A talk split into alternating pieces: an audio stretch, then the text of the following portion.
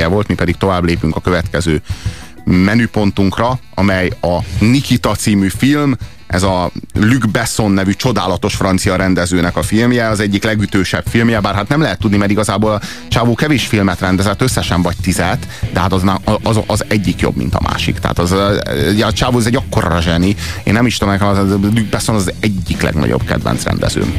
Hát, és, és hát európai ízig vérik. Tehát amellett, hogy én nekem mondjuk a francia filmek sokszor azért nem tetszenek, pláne a Gomon uh, stúdió vagy produkció által készítettek, mert nagyon erősen hozzák be az amerikai uh, kliséket és az amerikai látványelemeket a filmekbe, amellett azért mégis megmaradnak európainak és franciának is, és azért ettől szerintem jobbak, mint az amerikai filmek. Az a szörnyű, hogy a Luc Bessonnal mindig azokat a filmeket azonosítják, amiknek nem a rendezője volt, csak a producer, és akkor ilyeneket hallok, hogy a Yamakasi milyen rossz volt meg. Úristen, micsoda film a Taxi, meg a Taxi 4. De azoknak a producer, a Luc Besson filmekről beszélünk. Hát jó, a nagy kékség, na. Igen, hát igen, meg a Leona Profi, meg a, meg a ötödik elem, tehát nem itt a, a, az a fontos, tehát azt kell látni, hogy a Luc Besson Besson volt az, aki egyrészt mint üzletember, mint producer megvalósította az európai Hollywoodot, ahol olyan filmek készülnek, amelyek... De ami hát nem biztos, hogy egy jó. Az a, az a, nem, nem biztos, biztos, hogy egy jó irányvonal. Nem biztos, hogy egy jó irányvonal. Tehát, hogy Luc Besson, mint producert, én nem tartom sokra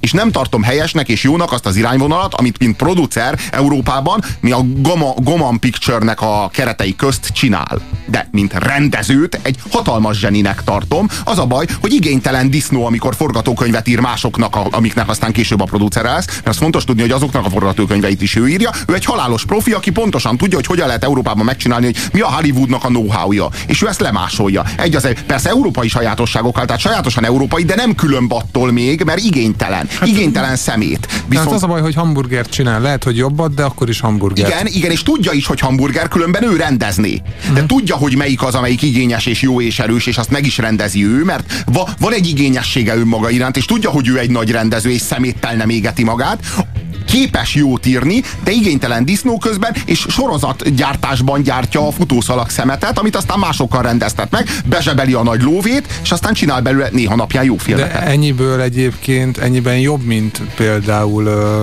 Spielberg, akiről a minap beszélgettünk, aki, akinek ugyanígy egy, egy hatalmas rendező, tehát Spielberg egy, egy iszonyatos nagy rendező, de csak szemetet állít elő gyakorlatilag, holott nem azért, mert nincs pénze, hogy, a, hogy azt forgass el, amiben hisz, hanem ő sajnos ebben hisz. Tehát, hogy így... én, meg, én meg úgy vagyok vele, hogy a Spielberggel az a baj, hogy a Spielberg az egy kiváló rendező, egy igen nagy zseni, és egy borzasztó rossz ízlésű ember mindeközben, és a saját rossz ízlése az épp úgy érvényesül a filmjeinben, mint a, mint a rendezői tehetsége. A Luc Besson esetében nincs szó arról, hogy ő egy ízléstelen ember lenne, mert ha az lenne, akkor a filmjei is azok lennének. A Luc Bessonnak helyén van az ízlése. Pontosan meg tudja ítélni, hogy melyik forgatókönyv alkalmas arra, hogy megrendezze, és melyik nem. És ha nem ő rendezi, az mindig szemét, és mindig persze nagy pénzeket hoz, hiszen jól méri fel a piacot. Tehát ugye, ő valóban egy profi, ő, az ő esetében, hogy mondjam, hát nem, nem ízlésbeli, hanem inkább erkölcsi aggályokról lehet szó, hogy miért gyárt valaki szemetet, és hát néze a tükörbe. De hát persze. Pénzért, hát pénzért. Jó, egyszerű a válasz. Világos, hát, amiért, amiért Michel Gondry reklámfilmeket rendezett Igen, pénzért. igen. Szóval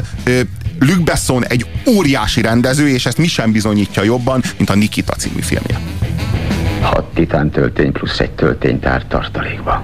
Ezt nem értem. Hárman ülnek a hátad mögött. Egy trikóruhás nő és két öltönyös férfi. Az egyik a testőr, a másik fontos ember. Le kell lőnöd, két lövés legalább. Ha végeztél, lemész a férfi vécéhez. Az utolsó fülkében van egy kis ablak, azon csak egy nő fér ki. Egy belső udvarba jutsz ki. Onnan egy hosszú folyosó vezet ki az utcára. Egy autó fog várni rád két percig. Három perced van még. Szépen megvárod, hogy elmenjek. Ez egy rondi.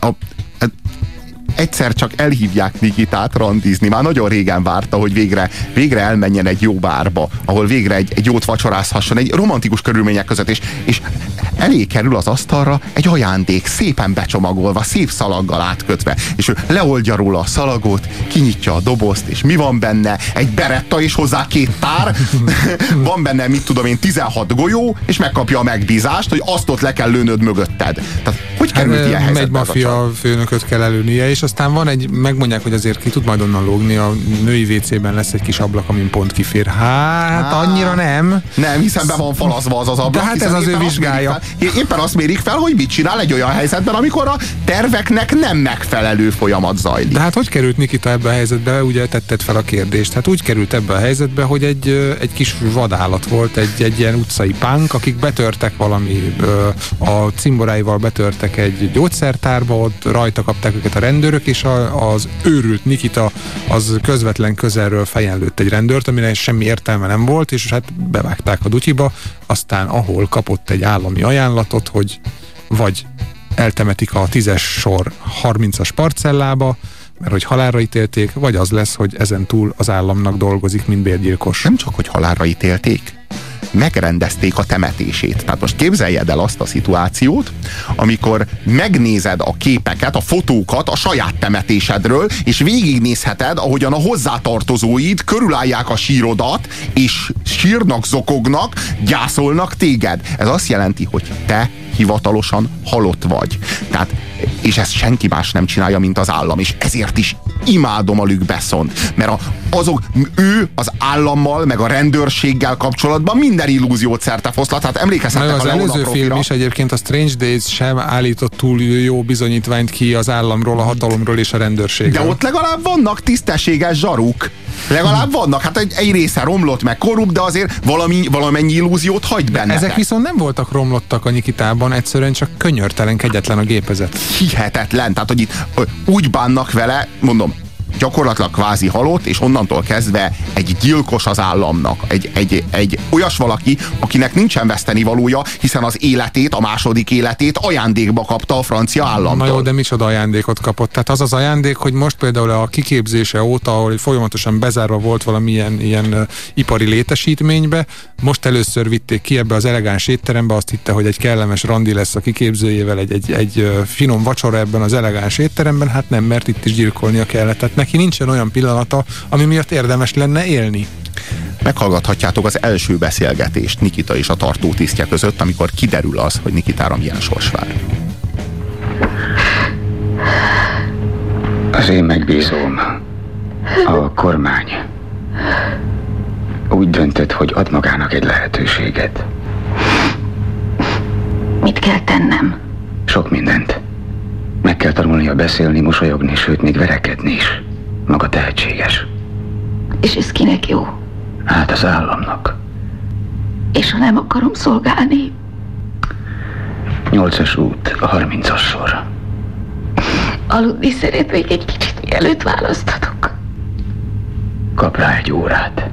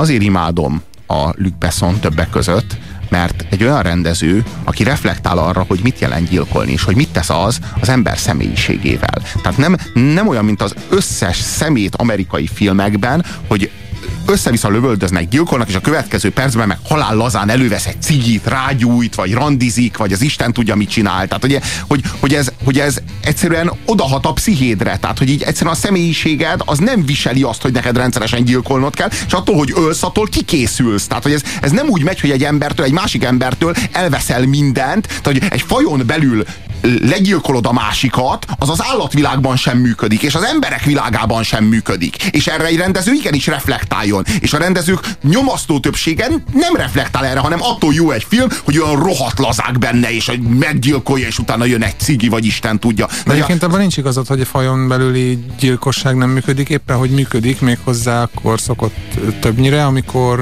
nagy a sűrűség, nagy a népsűrűség, és az állatoknál is, amikor egy, egy, egy adott területen nagyon felszaporodik a populáció, akkor elkezdik egymást leölni. Hát szerintem ez Na most egyáltalán az emberek az állatvilágban most nem De ez mondom. egyáltalán abszolút jellemző. Abszolút például, például még falusi macskáknál is megfigyelték, hogy a nagyobb kandúrok időnként végigmennek olyan almokon, amik nem tőlük származnak, és az összes kölyköt leölik.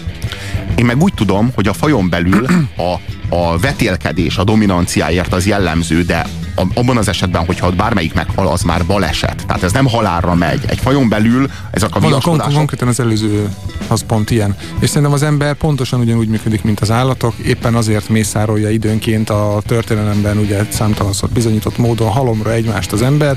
Szerintem sokkal csúnyábban működik. Mert Genocidium például nincs az állatvilágban konkrétan, tehát olyan, mint amilyen holokauszt. A hangyák, ahogy egymásnak esnek. Az háború, pusztán... az háború. Tehát olyan, hogy tisztogatsz bizonyos sajátosságok alapján a saját csoportodon belül olyan nincs az állatvilágban. A hát, háború két csoport a hangyák, között, két a hangyák, boly között, A hangyák ott van. a szag alapján jelölik ki, tehát tök egyformán néznek ki, azt mondják neked más a szagod, más a királynőt, kész, kész leülik. Tehát ugyanaz, mint ahogy az embereknél azt mondják, te más vallásban hiszel, te neked más, a, más az értékrendet, kész, mehetsz. 0629 98 98 az SMS számunk, amelyen reagálni lehet mindazokra, amelyek elhangzottak. Mari? Igen? Beszélhetek? Igen, de ne gyere be. Mari, tudom, utálod, ha faggatlak. Nem tudom, hogy ki... Nem tudom, hogy mi volt az a marhaság, amit a múltban elkövettél, és ami... Amitől ennyire megsérültél. De néha beindul a fantázián. A legrosszabbra gondoltam. Melyik az? Több is van. Nincs még információm. Oké, okay, a cél 10 másodpercen belül látható lesz. Melyik az? Több is van. Nincs még információm. Mari? Mondd a célt. A nő. A barna ruhás nő. A nő a kurva életben mit csinálsz? A nőt, barom, a nőt!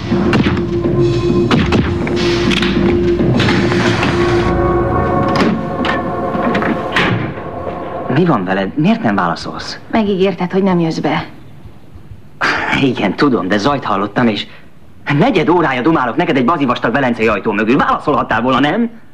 Van ennek a csajnak egy nagyon nagy titka, és van egy idilli élete, ami csak azért nem idilli, mert közben ő egy gyilkos, és erről a pasia sem tudhat. És ez a, az a csodálatos például ebben a filmben, hogy én például hülyét kapok azoktól a nőktől, akik állandóan titokzatoskodnak, és úgy csinálnak, mintha lenne valami titkuk, és annak ellenére, hogy hülyét kapsz tőlük, és annak ellenére, hogy tudod, hogy semmilyen titkuk nincs, egyetlen titkuk, hogy nincs titkuk, a titoktalanság a titok, ennek ellenére valahogy mégis fölkorbácsolják az érzékeidet, valahogy mégis vonz téged ez a titokzatoskodásuk, és hogy itt van ez a nő, amelyik olyan, mintha ugyanezt játszaná, és egy ugyanilyen semmi semmire kellő, titokzatoskodó, agyjátszós kis kékharisnya lenne, közben neki valóban van egy brutális titka, de...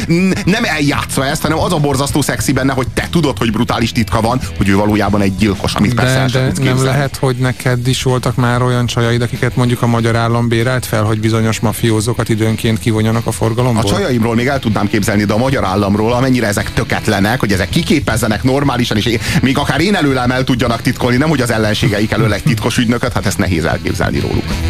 Egy szó mint száz, a Nikita című film az egyenesen zseniális. Az Ampario az, a, aki a Nikitát játsza a címszereplő, az valami szenzációs. Tehát egy olyan kis fél állatot képzeljetek el, akiből a titkos szolgálat csinál ember. Egy igazi vadmacska. Igen, igen, de, de, és olyan bájjal adja elő, az az igazság, hogy a Luc Besson annyira ért a női színészekhez, annyira jól tud nőket rendezni, egyébként férfiakat is, de, de azért azt, azt gondolom, hogy egy szintén egy nőcentrikus rendezőről van szó. Tehát nem csak az Álmodovár, hanem maga Luc Besson is elképesztően ért a nőköz, és ehhez a titokhoz, ehhez a titokhoz ez, ez boncolgatni, ebben nagyon jó.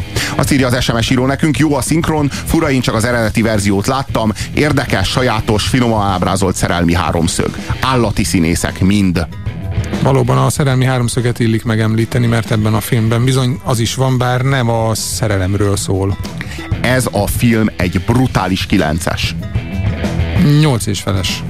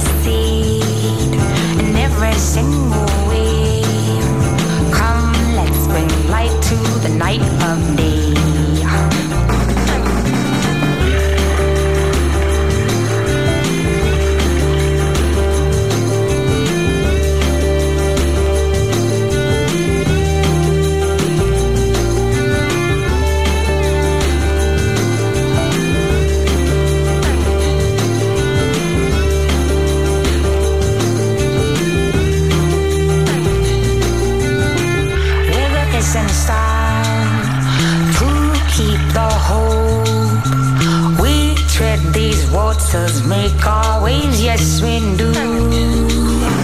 Peaceful self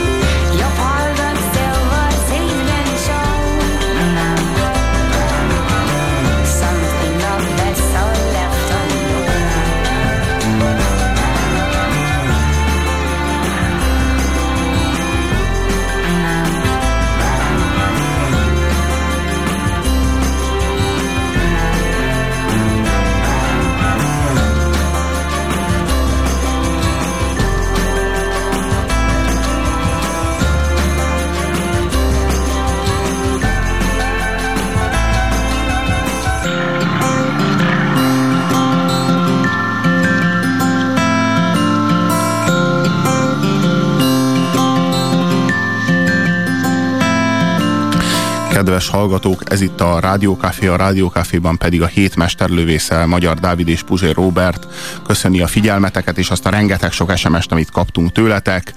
Az SMS számunk továbbra is 0629 986 986, az e-mail címünk is változatlan, rádiókafékukac rádiókafé.hu. A film, amelyről legutóbb beszéltünk, pedig a Nikita című zseniális film. Néhány SMS-t hadd olvassak föl.